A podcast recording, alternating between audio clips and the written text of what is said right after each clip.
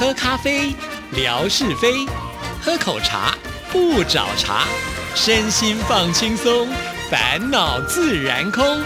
央广即时通，互动更畅通。亲爱的听众朋友，大家好，欢迎收听今天的央广即时通，我是谭志毅。在今天的节目里呢，要来回复听众朋友的信件呢。原本本来想说昨天能够回一封也是一封哈，但是呢，昨天真的是介绍太多的这个讯息了。呃，每次呢介绍讯息，我就觉得我的话匣子打开就停不了了，没办法，总是觉得有好的事情就很想要分享给大家。那今天呢，先来看的就是我们的模范生，也就是乐祥的来信啊。其实他的信件呢已经有堆积。了，所以我今天可以的话，我想要来回复两封哦。好，我们先来看这封信件是他在六月二十一号的时候所写来的。那我们的直播呢是在六月二十号淡水直播哈。那所以他等于说是呢，第二天就写了信给志毅了。我们来看看这封信怎么说。您好，志毅姐，昨天感谢您在淡水分台的直播，天气那么热，辛苦你了。原来在淡水的渔人码头的情人桥上，也可以看得到央广淡水分台的铁塔，特别的壮观。情人桥上的风景秀丽，每当夕阳西下，在桥上观看夕阳，真的是浪漫呐。对呀，因为我们那天直播的时候也跟听众朋友介绍过了嘛，我们的铁塔最高的部分呢会有四十公尺啊，四十米这么的高。那如果在附近呢没有其他比较高的建筑物，基本上呢我们一眼就能够望到我们那个铁塔哈。就像呃我那天在直播也跟听众朋友说，感觉我们好像呢呃这个家大业大的，到哪都可以看到铁塔，感觉就好像骄傲起来了啊。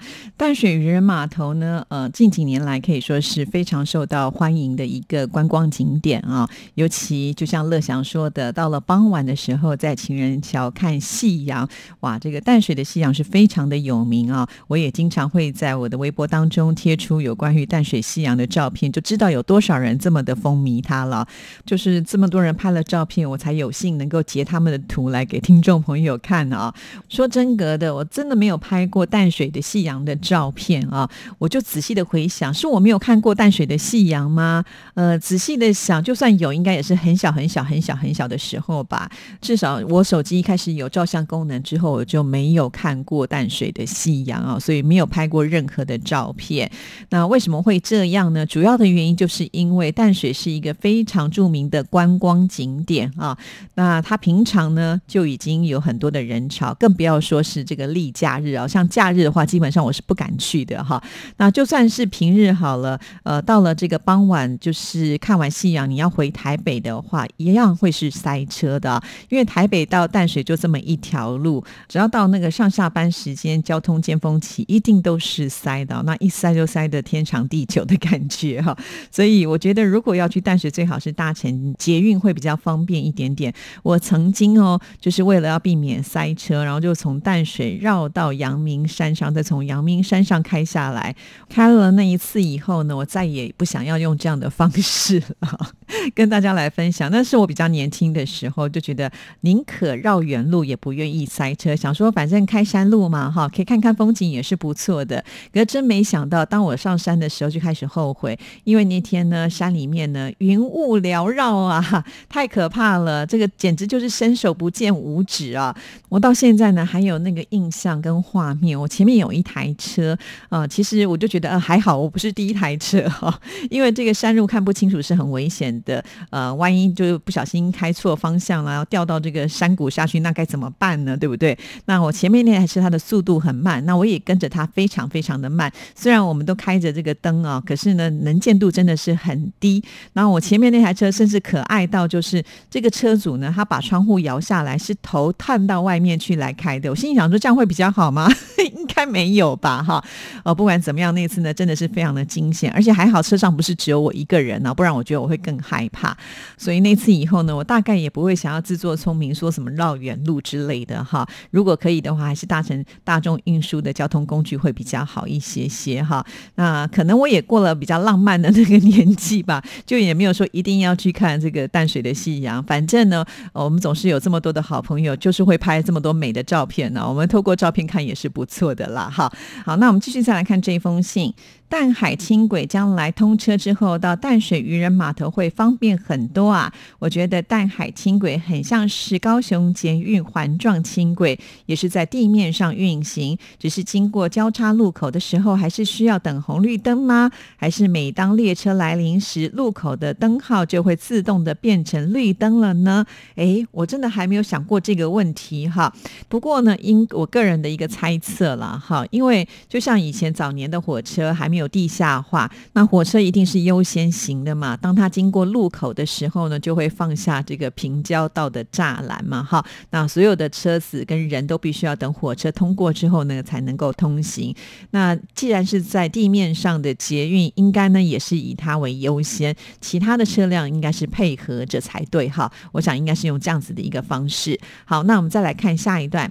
这两天我们这边的梅雨季节，每天都是阴雨绵绵。雨量也很大，不过气温维持在二十二度左右，比较凉快。最近的雨稳定维持。在长江中下游流域，时不时就会出现一场暴雨。端午节假期到了，祝福知意姐全家端午节快乐。好，非常的谢谢乐祥啊。最近台湾的午后呢，也是会出现这种大雷雨啊，有的时候大到就算你撑伞，还是会全部湿的那一种程度哈。呃，真的觉得碰到这样的雨很麻烦，尤其如果你要外出的话。那其实雨一定要有，但是可不可以不要一次这么的密集哈？常常呢，就是因为呃太密集的雨就会造成灾害，这是我们大家最不乐见见的啦。哈，希望大自然能够温和一点，那我们也要多爱护大自然哦。好，那这就是呢乐祥所写来的这一封信件哈。那继续呢，我们再来看他的另外一封信。这封信呢是在六月二十六号，也就是说他隔了五天之后呢，又写信给志毅喽。你好，志怡姐。前两天的弦外之音单元中，戴胜峰老师介绍了通灵音乐，好吸引人呐。戴老师当年考研究所的时候，梦见了爷爷，并且爷爷还预测的名次也是准确的，太神奇了。戴老师读书时代的成绩非常好，也是一位学霸，令人敬佩呀。节目当中提到的心电感应和机同，使我听了特别的入神，很喜欢这方面的故事。现实生活当中有很多的现象都是难以用科学来解释的。据说有好多重大的案件也都是由被害人托梦给亲人或者是办案的警察。希望下次有机会戴老师能够多介绍这一方面的内容哦。谢谢乐祥啊！听完节目之后呢，马上呢有新的感想就会跟我们来做分享哦。其实这一集节目呢是戴老师他希望能够介绍的主题啊。当时他给我这样子的一个主题的时候，我也吓了一跳哈。我在想说，研究这些心理学的人不是都是以科学的角度来看待吗？那会相信通灵这样的事情吗？其实我心里面也存有很多的疑问，所以呢，就趁着跟戴胜峰老师在呃沟通节目内容的时候，就有聊。天哈，其实戴振峰老师跟记忆讲的这些呃很玄的事情，不只是他爷爷预测他能够顺利的考上研究所，而且是第二名的这个成绩哈。那我在这边爆一个料好了，这一段是他没有在节目里面说的，就是呢，戴老师不是和宛如得到这个双料的金钟奖吗？其实他去参加典礼，还没有颁到他的奖项，坐在下面的时候呢，他早就知道自己会上台去领奖了。哇，这真的是太神奇了！连能不能够得奖都能够预测得到，都能够知道哈，我就觉得他的爷爷好厉害哦！哈，那当然我也会很好奇哦，这样子会不会就失去了就是参加典礼的那种紧张的程度？因为你已经知道你会得奖了。但是我不知道戴老师会不会觉得那就是百分之百哈？哎，我怎么忘了问戴老师哦？就等下一次他来录节目的时候再来问个清楚好了。其实对于我们像这样子，每次参加金钟奖知道入围的时候，心情都是很雀跃的。可是呢，在那个颁奖的过程当中，心情是特别特别的紧张，因为呢，呃，只有五分之一的机会你才可能上台去领奖嘛，所以基本上都不是敢抱太大的希望哈。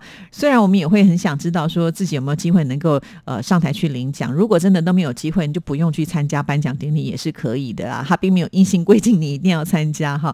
但是我不知道有没有人会因此特别去问神啦，或者是呃这个卜卜啦、抽签啦。但是我常常觉得说这样子会不会真的百分之百就能够笃定呢？假设你抽到了一个上上签，如果呢呃当天这个信封揭开那一刹那，发现不是自己的话，会不会更失落啊？或者是呢，当你收到不好的签，从那个时候开始，你的心情就不好了。所以，与其这样子的去揣测，倒不如就等待那一个时刻的揭晓。反正终究一定会知道的嘛，哈。呃，老师跟听众朋友说，坐在下面真的是蛮折磨人的哈。尤其呃，当知道自己不是得奖的时候，还要再来梳理一下自己的心情。明明应该是做的不错才能够入围嘛，可是搞到最后没得奖，你就是还是得要呃去整理自己的情绪哈。所以这个也是所有参赛者呢可能要面临的一个状况啊。呃，其实这样讲起来，我们都非常的羡慕戴老师有这么一个。厉害的爷爷，好超神准的好，那我们再来看下一段。本周志平哥来到央广即时通节目，演唱了《孟婆汤》的歌声，好好听啊！好多年没有听到这首歌曲了，于是我又上网去听了一遍。尤鸿明高大帅气，他在演唱这首《孟婆汤》的时候，特别的投入感情，使人听过之后呢，就难以忘怀。一九九八年第一次听到这首歌曲的时候，我心里就很好奇孟婆汤具体的含义。随着年龄的增长，如今听起来更有感触。我也好想喝一碗孟婆汤，忘记一切烦恼。还有同一张专辑里的同名歌曲《五月的雪》，开头还有一段日文的口白，好特别啊！哇，我就觉得乐祥真的好棒哦！听节目听得仔细之外呢，还会对自己有兴趣的话题再深入的去探讨哈。那先来聊聊这个志平的歌声哦。其实我记得以前我们央广很早很早，就是差不多我刚刚进电台没有多久的时候，曾经办过就是员工的歌唱大赛啊。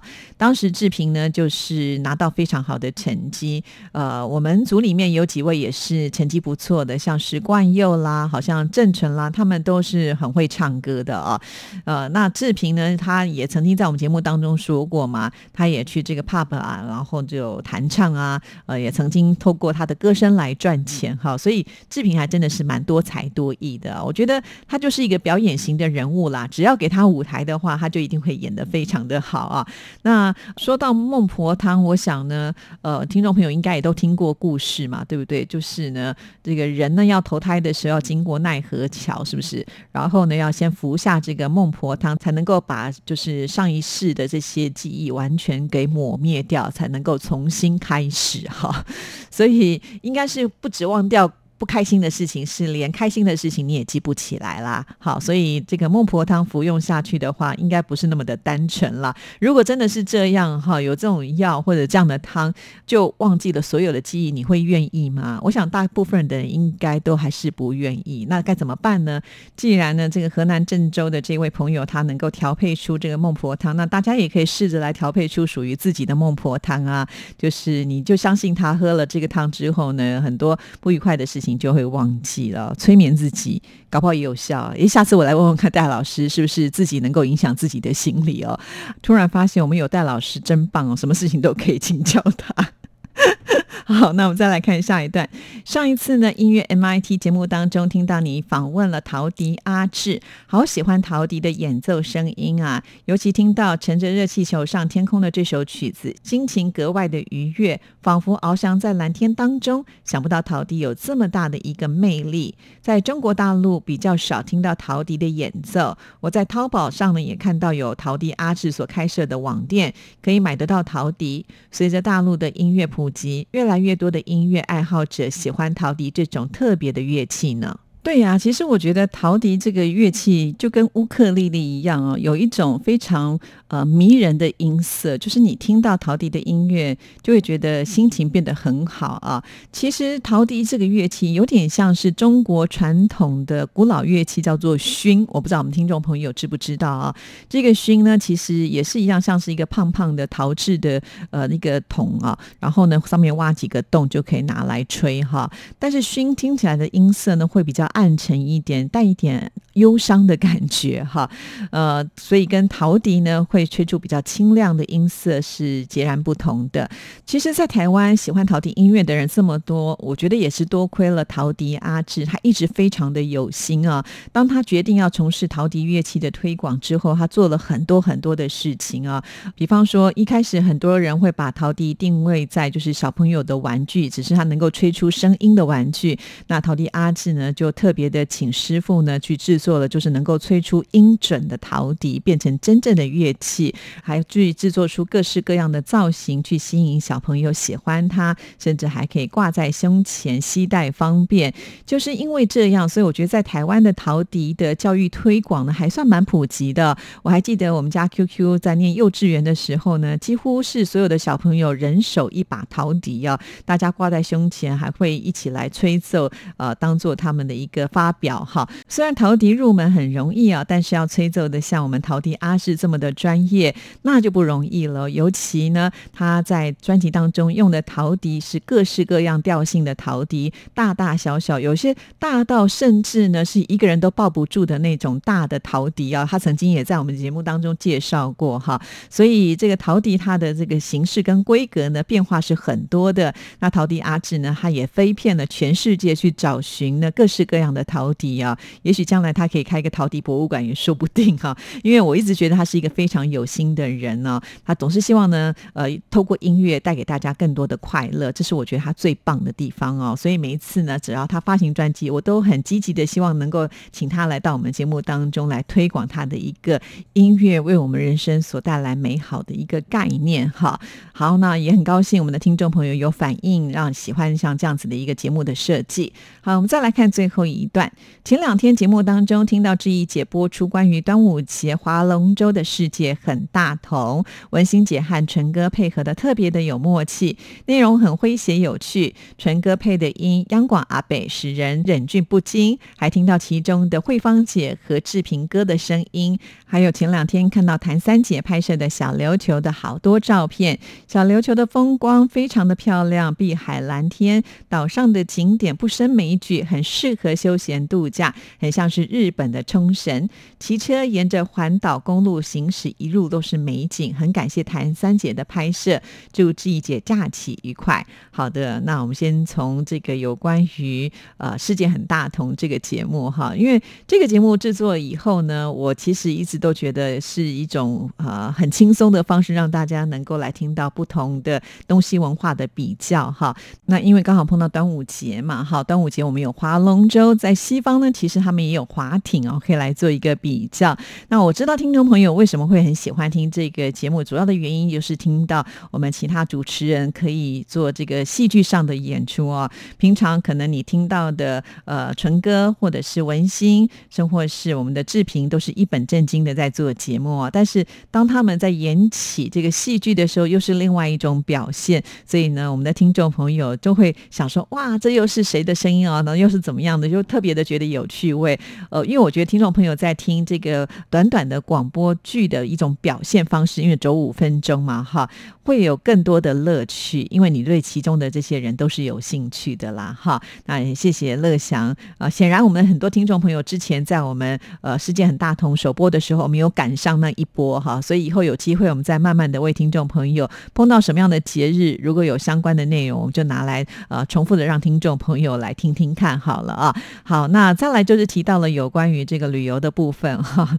呃，最近在台湾很流行一句叫做报复性旅游啊，因为前一段时间疫情的关系，所以呢导致啊大家都不敢出门。那现在呢，在这个端午假期的时候，连续在台湾有四天可以放假，所以大家呢都把握这个机会，好好的去玩一趟哈。那我的家人当然也不例外啊，他们也都是趁着呃这个假期的时候出去玩。那但是他们现在也都养成了一个习惯，就是会自动的帮我拍拍照，然后呢就会传到我的这个私讯当中哈，然后我就会开始整理，然后再把它贴出去给所有的听众朋友看。其实，在贴的过程当中，我也好羡慕他们哦，因为毕竟啊，他们现在的小孩都比较大了，所以时间上都会比较自由一点点。那我自己虽然也很爱玩，但我们现在小朋友正在这个读书的阶段当中哦，也比较小，也比较走不开。